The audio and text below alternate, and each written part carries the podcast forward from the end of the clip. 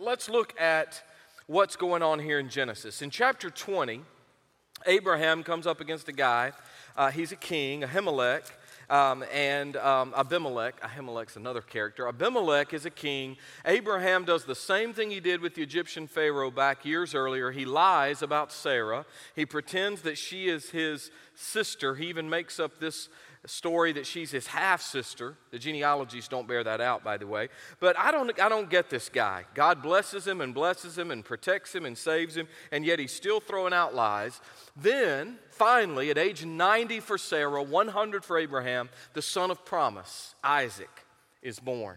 It's a beautiful thing, and yet it's interrupted very quickly as Hagar and Ishmael are sort of cast away. And so they go out into the wilderness. Hagar's all upset. She thinks we have nothing more to drink than this little bit. I'm going to put the boy under this bush. I'm going to go over there so I don't have to watch him die out here in the wilderness. And yet God shows up, and God said, no, Hagar, remember, I'm going to make this boy a great nation. Now today we would think primarily of Arabic peoples. Not only that, so you'd have to go back and listen to my full message on that, but primarily. And so from the lineage of Ishmael, in fact, there would be many great nations that would arise, but always a tension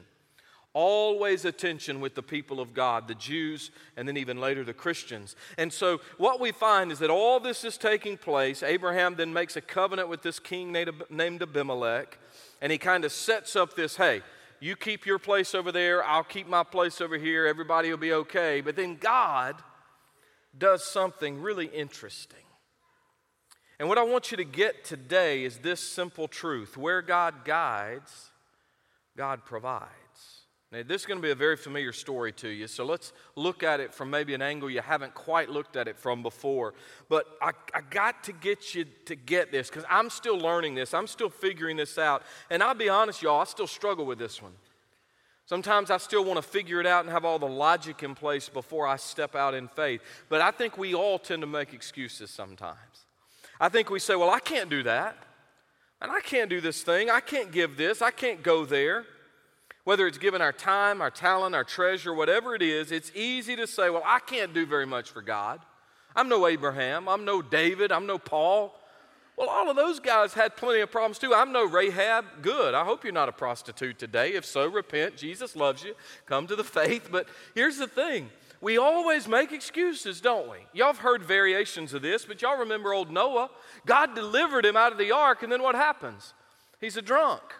Abraham is too old, so is Sarah. Isaac was a daydreamer. Jacob was a liar. Poor Leah. Do y'all remember Leah? She was ugly. Joseph was abused. Moses had a stuttering problem. Gideon was a scaredy cat. Samson had long hair and was a womanizer. If I could have it, I'd have long hair. I'd look more like Jesus. So listen, Rahab was a prostitute. Jeremiah and Timothy were too young. David had an affair and was a murderer. Elijah was suicidal. Jonah ran from God. Naomi was a widow. Job went bankrupt. Y'all know about old John the Baptist, right? John the Baptist ate bugs, man. He was a weirdo. Yet God used him. Peter denied Christ. The disciples often fell asleep while praying. Martha worried about everything. Any Marthas in the room? See, now you worried that I just asked you. Martha was worried about everything. Samaritan woman divorced many, many times and shacked up with a dude that wasn't her husband. Zacchaeus was too small. Paul was too religious, and so was Jesus. And yet God had a plan for every one of them in his story. That's history. And God has a plan for you in his story. You can make every excuse you want to make. I'm to this, I'm to that. I've done this, I've done that. I ran from God for years in the call to ministry because I let the enemy convince me that I couldn't. When I recognized it wasn't about me and that I would never be able to, but God can do whatever He chooses, it changed my life. It changed my trajectory. It changed what I could lay down before the Lord. And most of us preachers will take this passage in Genesis and we'll spend time on Abraham and his obedience. And rightly so. Abraham was obedient. Abraham was a great man of faith in this text, even though he was a bozo just a little bit earlier. But I really want us to look at the main character. Isaac's not the main character. Abraham's not the main character. If you really pay attention to the way this thing is written, God Himself is the main character. So stand with me as we honor the reading of God's Word. I'm going to read most of 22. I'm going to go somewhat quickly. Now it came to pass after these things, after the covenant with Abimelech, that God tested Abraham. Remember, the story starts with God, it ends with God. And he said, Abraham, and he said, here I am. And then he said, take now your son, your only son, Isaac. Now look at the screen real quick, guys. You see how the word son is in italics? That means it wasn't in the original Hebrew.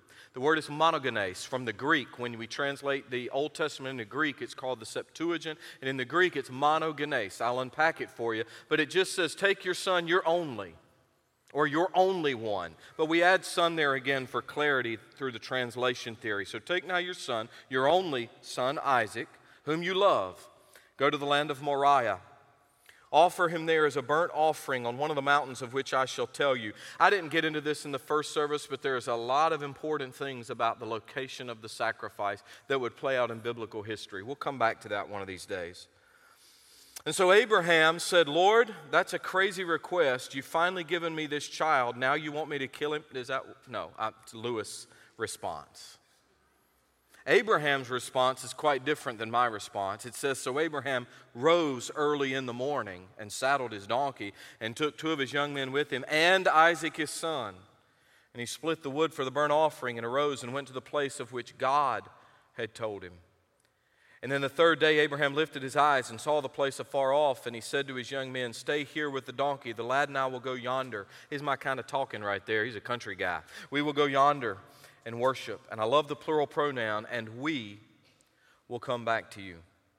So Abraham took the wood of the burnt offering and laid it on Isaac, his son. So the little guy is big enough to help carry the wood. We don't know how old.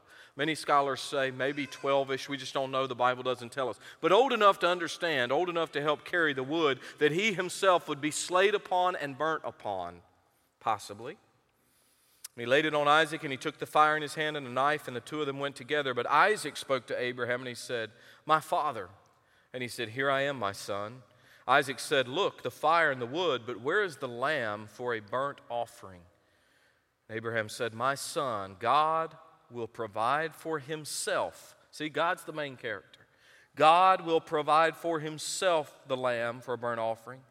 So the two of them went together, and it came to the place where God had told him, and Abraham built an altar there and placed the wood in the order, and he bound Isaac his son. This is the part as a daddy that starts to blow my gourd here. He bound Isaac his son, laid him on the altar upon the wood. Abraham stretched out his hand. He took the knife to slay his son. But the angel of the Lord called to him from heaven and said, Abraham, Abraham, and he said, here I am. And he said, do not lay a hand on the lad, nor do anything to him, for now I know that you fear God, since you have not withheld your son, again repeating, your only son, from me. And Abraham lifted his eyes and looked, and there behind him was a ram caught in a thicket by its horns. And so Abraham went and took the ram and offered it up for a burnt offering instead of his son, substitutionary atoning sacrifice. That's where we get that, a precursor, a picture, a foreshadowing of Christ himself. 4:14. And Abraham called the name of the place, we would say it in modern translation, Jehovah-Jireh. It would be Yahweh Yireh in the Hebrew, Yahweh Yireh, and it would be Jehovah-Jireh. The Lord will provide. Again, he's the main character. As it is said to this day, in the mount of the Lord it shall be provided. Then the angel of the Lord called to Abraham a second time out of heaven, and he said, by myself I have sworn, says the Lord. Who else could he swear by other than himself? So help me God, we would say. What does God say? So help me? I mean, there's nobody greater.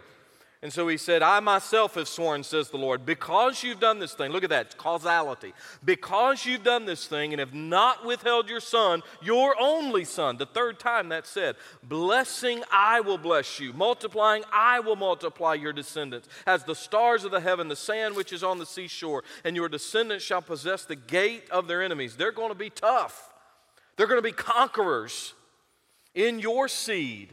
And who's in his seed? Well, ultimately, Jesus. Abraham, Isaac, Jacob wrestles with God, has all these sons, one named Judah. Judah eventually would give birth through his line to David, and through David would come Jesus. So eventually, from Abraham's seed, everybody's going to be blessed because, watch, you have obeyed my voice. So Abraham returned to his young men, and they rose and went together to Beersheba, and that's where Abraham dwelt, in Beersheba. Heavenly Father, I know a lot of folks probably know this story. They've heard this story or parts and pieces of it.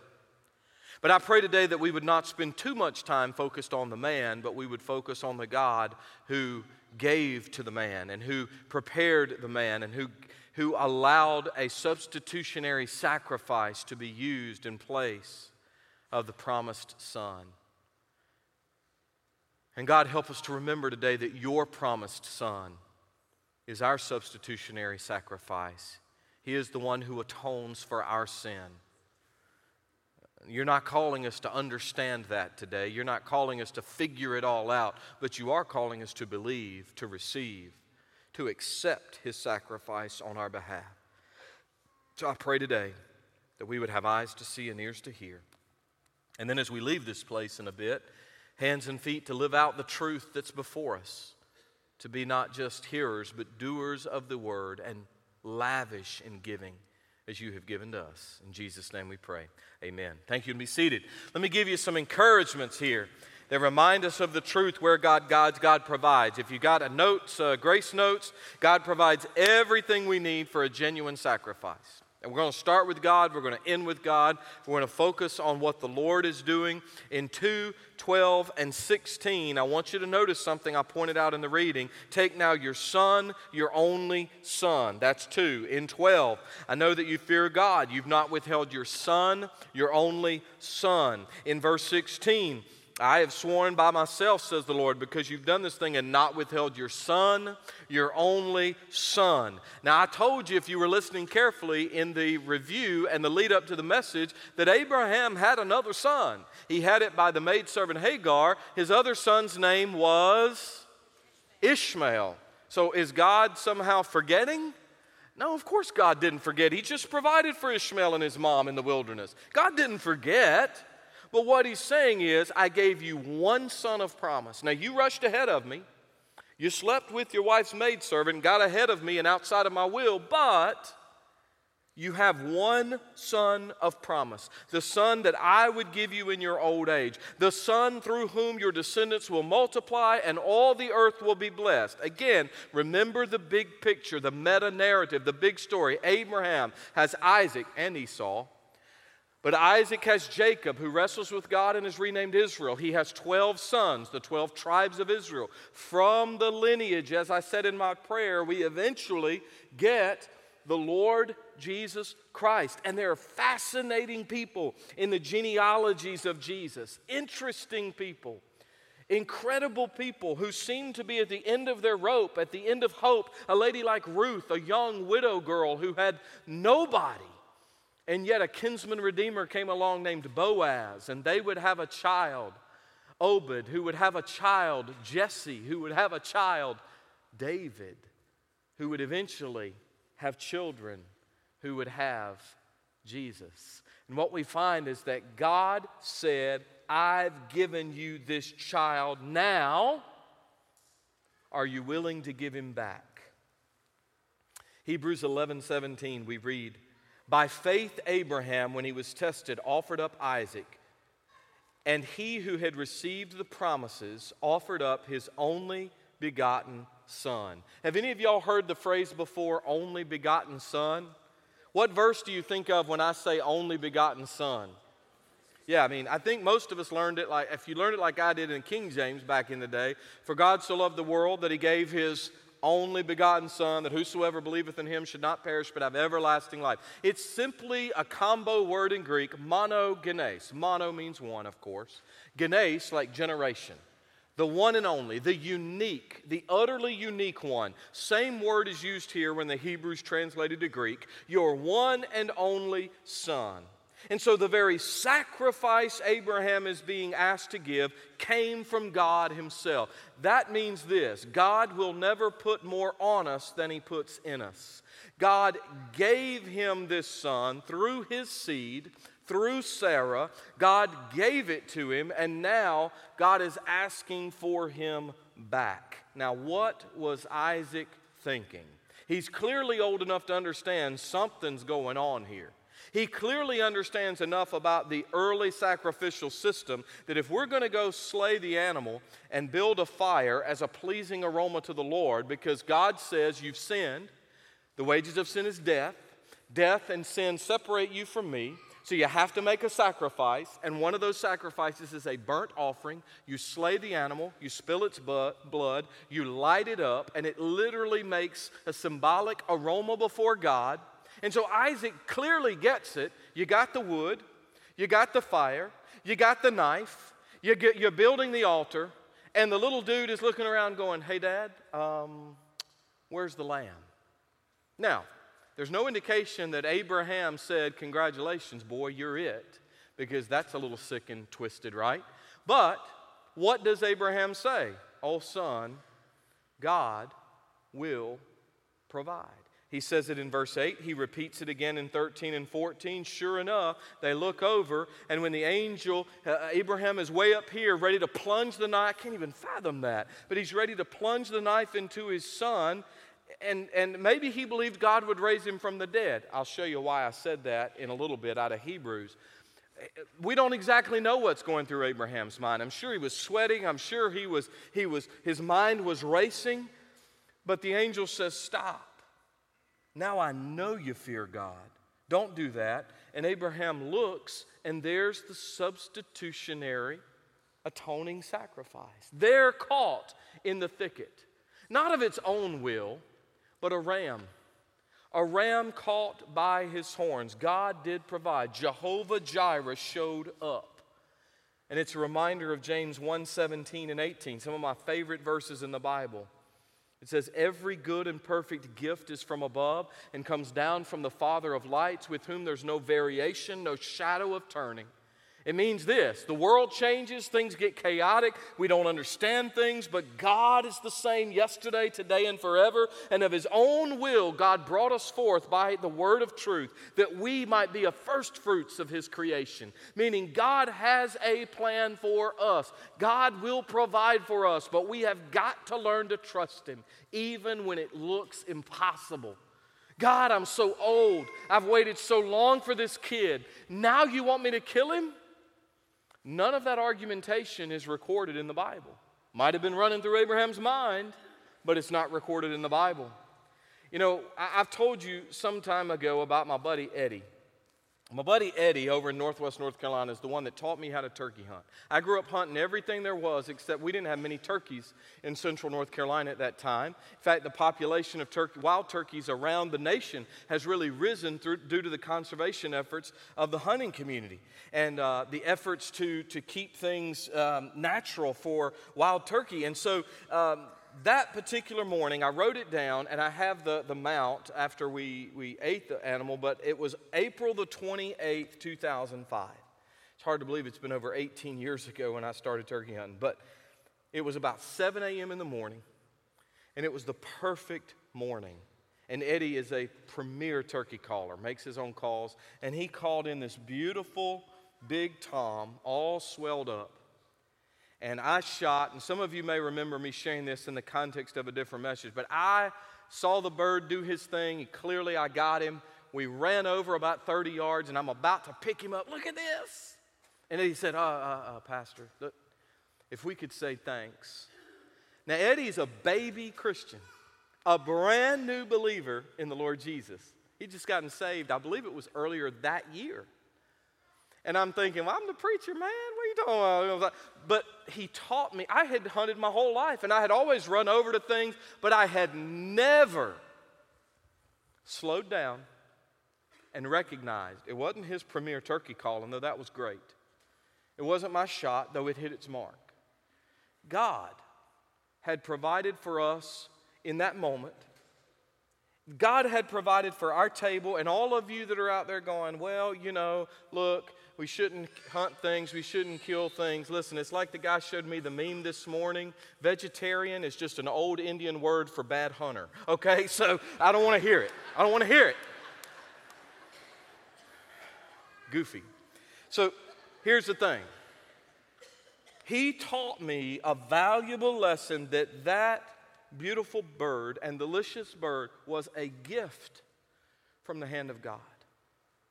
I don't think we often think about it that way. I know you probably pray before your meal, but do we think about God's hand creating and providing, as the Bible teaches us, by the way, post-flood, arise, kill, and eat, as the Bible teaches us? But notice the difference in 8 and 13. In 8, God will provide for himself the lamb, but what he actually gave in 13 was not a precious little lamb, but a ram. Different.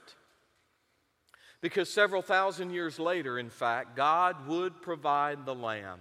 You remember the declaration of John the Baptist over there in John 1, I believe it's 29, when he beholds, look, Jesus is coming toward him, and he says, behold, look, pay attention, the Lamb of God who taketh away the sin of the world. Jesus would be the lamb. Now, the second time he comes, he's also the lion from the tribe of Judah. He is the lion, and he is simultaneously the lamb. He is God's ultimate picture of provision and genuine sacrifice. It is the perfect substitutionary atonement. Just like me, I was the one that deserved to be laid down. I was the one that deserved the nails, the crown of thorns. And by the way, lest you think too highly of yourself, Romans 12:3, as we have a tendency to do, you also deserve the nails and the crown of thorns. And yet Jesus Christ was the perfect substitutionary sacrifice for you and for me and for everyone who will trust in him. For Abraham, thousands of years ago, and for us today, God provides everything we need. In fact, my understanding even of giving was revolutionized by two things. Getting this concept, and my sweet wife who said, we're going to do this because it's biblical. I mean, I used to be the guy that if a plate came around in church, I wanted to make change, man. I didn't want to give too much, you know. But she helped me, and God helped me through the Word understand that if it's in my wallet, which there's often very, very little cash. I actually have $26. That's amazing. If there's money in there, you know what? It's because God put it there. Because God allowed me to work or do whatever to put that money right there. God provided. And when God asks us to open our hands back up and give something back, and far more than our money, imagine being asked to give one of your own children. Imagine being asked to do what Abraham's being asked to do. God provides everything we need for a genuine sacrifice. Don't miss this truth, though. We see it very clearly in verse 5. A genuine sacrifice is an act of worship unto God. Do you see it? Verse 5, Abraham said to his young men, stay here with the donkey. The lad and I will go over yonder. What is yonder? That's a little further than a piece, okay? We're going to go a little piece. They're going yonder. I don't know exactly. I could have measured it out where I came from. Go over yonder. And it says, we will worship. And then he, very interesting plural pronoun, and we will come back to you. Abraham's faith in this moment seems to be so strong that he recognizes God can do something miraculous. Now, I believe, just Bobby talking here, I believe Abraham may have thought he would slay his son, and by the power of God, he would live again, like Mary and Martha said about Lazarus. Hey, Jesus, why weren't you here? He's dead, but we know you're the resurrection and the life. We know you can bring him back. But I think, and you say, well, where do you get that? Listen to Hebrews 11. We're going to get to Hebrews 11 one of these days. But listen to Hebrews 11:17. By faith, Abraham, when he was tested, offered up Isaac. And he who had received the promises offered up his only begotten son, monogenes, of whom it is said, in Isaac your seed shall be called. Now listen, concluding that God was able to raise him up even from the dead, from which he also received him in a figurative sense. So the writer of Hebrews is also believing, and since Hebrews is fully the Word of God, I believe it's safe to say that Abraham's thinking was, I'm going to give my son to the Lord, and the Lord will raise him up. Whether it's back physically or into a resurrected state, God can raise this child. And I believe he thought physically. But then the writer of Hebrews said, he was given to you from that same state of deadness. What does that mean? It says in a figurative sense. Well, the womb of Sarah. Remember that the Bible calls this aged womb, this 90-year-old womb, dead. And so Abraham's figuring, well, if God can bring forth life from a dead womb, God can bring back life even in the sacrifice. What does it mean? Well, Abraham's worship of God is brought about here by his faith and his obedience. Because faith, see if y'all can finish this from Romans 10. Faith cometh by hearing, and hearing by the word of God. Did Abraham have a word from God? Yeah, of course. Get up. Go over here. Take your son. Sacrifice him. Do we have a word from God? Now, I know what some of y'all say. If I could hear God audibly, I would obey him. Friends, that could be a bad batch of pizza you ate last night. Don't be waiting for some fuzzy sound. You've got the voice of God more clearly even than Abraham. It wasn't even written down in Abraham's day. It wouldn't be written down until Moses comes on the scene later. You have the word of God. But if I could hear the voice of God, what do I tell y'all? Read it out loud. You just heard from God. If you want to hear the voice of God, read it. If you got to read it aloud, and you say, yeah, but that's not the same thing. No, it's even more. It's even more secure. It's even more clear. It's right here in black and white, or if you got the right kind of Bible, red and white in the New Testament, right? And so here's the thing. We have a word. We have promises from God. 2 Corinthians 9, but this I say, he who sows sparingly will reap sparingly, and when you sow bountifully, you'll reap bountifully. So give as you purpose in your heart. That's not just a money thing, y'all. That's all of it. Give as you purpose in your heart, not grudgingly or of necessity. God loves a cheerful giver, and God is able to make all grace abound to you, that you, having sufficiency in all things, will have an abundance for every good work. God says, that's why the old preacher says you can't outgive God. Because when you give to the Lord, time, talent, treasure, whatever it is, God just pours the blessing back such that you can't even receive it all. But God cares about your attitude more than your amount. God cares about your heart. God cares about what you are willing to give him, all the way to your children or your children's children. I read a story about a time when a man's son was celebrating his 6th birthday. Little Billy mentioned he'd love a party with his buddies, and he was normally very specific about the presents he wanted each year. So his dad, Bill, thought he'd ask his son, hey, what do you want? And he figured the little kid would tell him exactly, like, oh, Dad, I want a baseball glove. You can find it in aisle 6 of Academy, right near the batting helmets. You know, he thought he'd be right on point. But Billy's request for his 6th birthday was different. Bill said, son, what do you want for your birthday? And little Billy said, well, Dad, I was thinking I'd like to have a ball this year. Bill thought, man, that's a little unusual. He said, well, son, there are a lot of kinds of balls. What kind of ball would you like to have? And little Billy said, well, Dad, if you have some time this year to play ball with me, I'd really love a football. We could throw it back and forth in the yard, and that'd be great. He said, but if you're going to be really busy again this year, maybe you could just get me a soccer ball. I'll go down the street. I can play with some of the neighborhood kids. And little Billy's words cut his father to the core, and he went in the house and he began to share with his wife what little Billy had said about having time to play with him. And Bill and his wife concluded this: their son was not so much interested in the gift as he was interested in the giver. And I would say to you today that God is more interested in the giver than just the gift, but all of us have something we can have open-handed before God.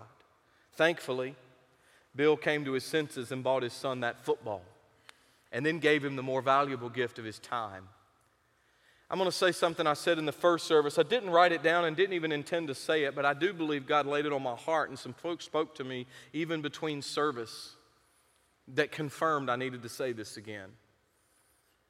We are blessed here with some stellar musicians, and I'm honored to serve with these men and women who all volunteer and give of their time and their talent, and they play in this band, and they sing as praise team, and they go to the orchestra, and one of our orchestra guys helps lead the Pride of the Southland, y'all. He is a stud. Y'all excited about Vols football? I'm getting a little bit excited, but here's the thing. He told me they had like 415 in the band this year. And I thought, man, if we love Jesus as much as we love football, we could fill this thing up. Hello? See, some of y'all out there have some musical gifts that you are not sharing. I know, you think the preacher always brings everything back to money. There are things more important than money. Some of y'all have some gifts out there that you are absolutely keeping to yourself. You need to join choir, band, orchestra, praise team, whatever. You need to get involved, folks. This is a brand new season, a brand new year, brand new stuff that Jeff and the gang are working up. Can I get a big amen there, Pastor Jeff? Amen, brother. I didn't tell him I was going to say this morning, but he did give me a big amen in the first hour. The reality is this, some of y'all are sitting, squashing the gift God's given you. Some incredible voices, instrumentalists, band guys. You could come up and help us be that much better. Because as much as I love listening to them and doing what they do, we want to expand and get into even some new things. And here's the thing, guys. If you just keep it to yourself, God will never increase that blessing. God will never grow that. Imagine if all of the Pride of the Southland players in that incredible band, if they just kept it to themselves. Man, they get out there with gusto. And when they give the symbols or the numbers or whatever their system is, and they go to the next piece, or especially when they break loose on some Rocky Top, they want to be there. They're proud of their team. They love what's happening on that field, and they're there to support and enhance, and they just make everything better.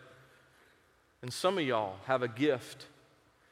And if you want to rally for Team Jesus, man, you ought to use what God has given you. You ought to come to rehearsal Wednesday night. You ought to email Pastor Jeff or Miss Heather. You ought to call somebody, talk to somebody. You ought to give. You say, well, I don't think I'm that good. Thank you for making another excuse. God said make a joyful noise. Now, if you can't carry a tune in a bucket, keep it to yourself. But I'm just saying, if you're musical at all,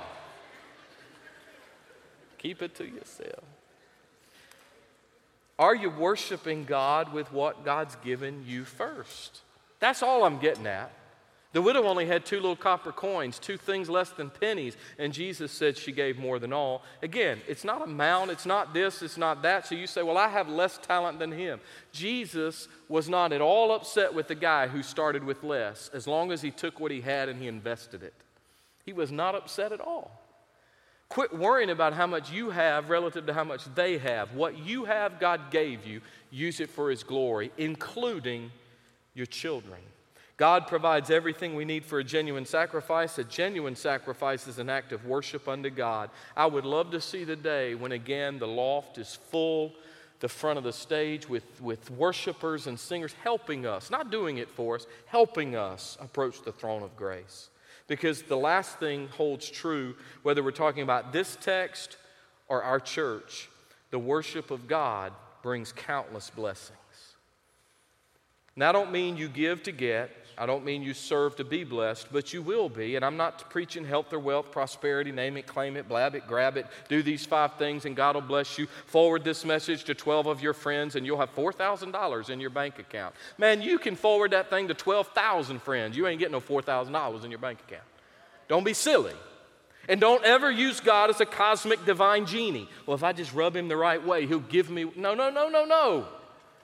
But look at what 15 and following says. The angel of the Lord called to Abraham a second time, and he said, by myself I've sworn, says the Lord, because you've done this thing and have not withheld your son, your only son. Blessing, I will bless you. Multiplying, I will multiply you and your descendants. See, your obedience today can pay dividends for those coming behind you tomorrow. The fact that you love and serve God today can bless your children and your children's children. And God said, I'm going to keep blessing them all the way down to the whole world. Because we find in his genealogical line, the Lord Jesus himself. It's just like Malachi, the Italian prophet, says, bring all the tithes. I know some of y'all are going to go, oh, he's talking about tithing. Just listen. Bring all the tithes into the storehouse that there may be food in my house. And try me now in this. See if I'll not open for you the windows of heaven and pour out such a blessing, there will not be enough room to receive it. God is simply saying, whatever I've given you, have an open hand and open heart. I may ask for it back, but you know what we tend to do? I'll just say this. I won't say we. Let me say me. I tend to focus on the problems too often. I could have 100 nice things said and one bad, and I'm going to focus on the bad. Am I the only one, or is anybody else a little bit like that? You'll focus on the negative. Anybody? So this service is full of liars. Last service, they were honest. You guys don't tell the truth. Okay, so that's a problem you should pray about. So seriously, does anybody else tend to focus on the worry and the problem more than the blessing? Now more people are getting honest. All right, now all at once, real quick, here we go. Group exercise. Tell me what you see. Go.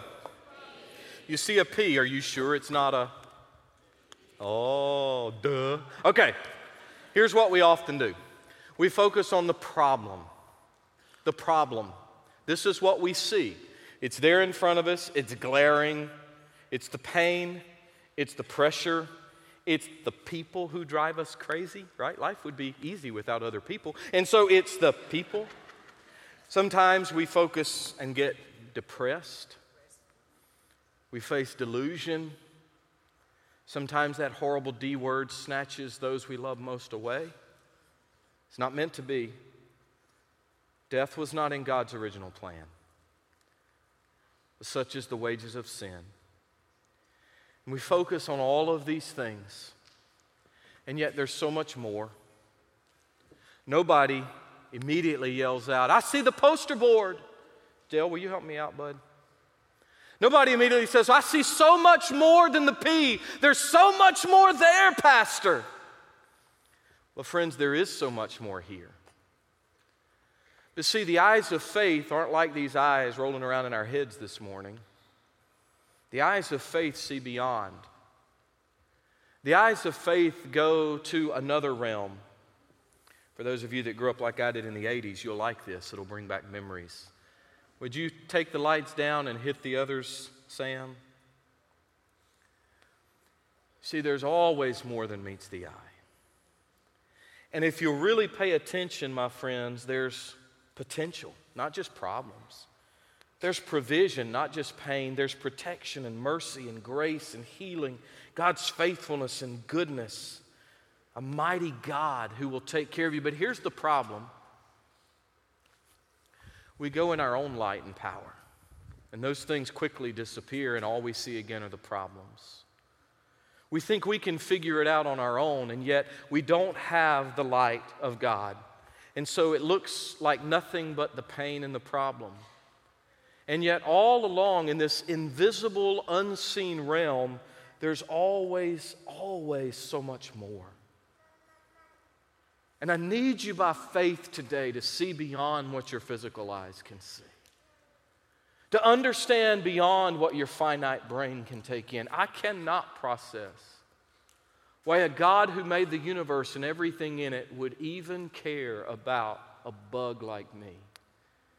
I can't even process why he would call me to serve him and to use my pitiful little life for his glory. But I think it's because he says, you're not pitiful, and you're not a bug. In fact, I sent Jesus, my only begotten Son, to pay the price, to make provision for your salvation, to protect you. You see, oftentimes, I don't look with the eyes of faith, and God's blessings quickly disappear, and I get depressed, and I get down. And I don't think I'm the only one in the room that struggles with that. Imagine there are some other folks in here who need a spiritual tune-up and need to learn to see the world through the lens of faith and Scripture. And so I want to remind you of one of my very favorite poems that's ever been written, because I think it speaks to me, and I hope it'll speak to you. Tells you the level of my thinking. Are you ready for it? Should be the last thing on your outline. Did y'all get God does not want equal gifts but equal sacrifice? Did I give y'all that? Yes. Let's look at this poem.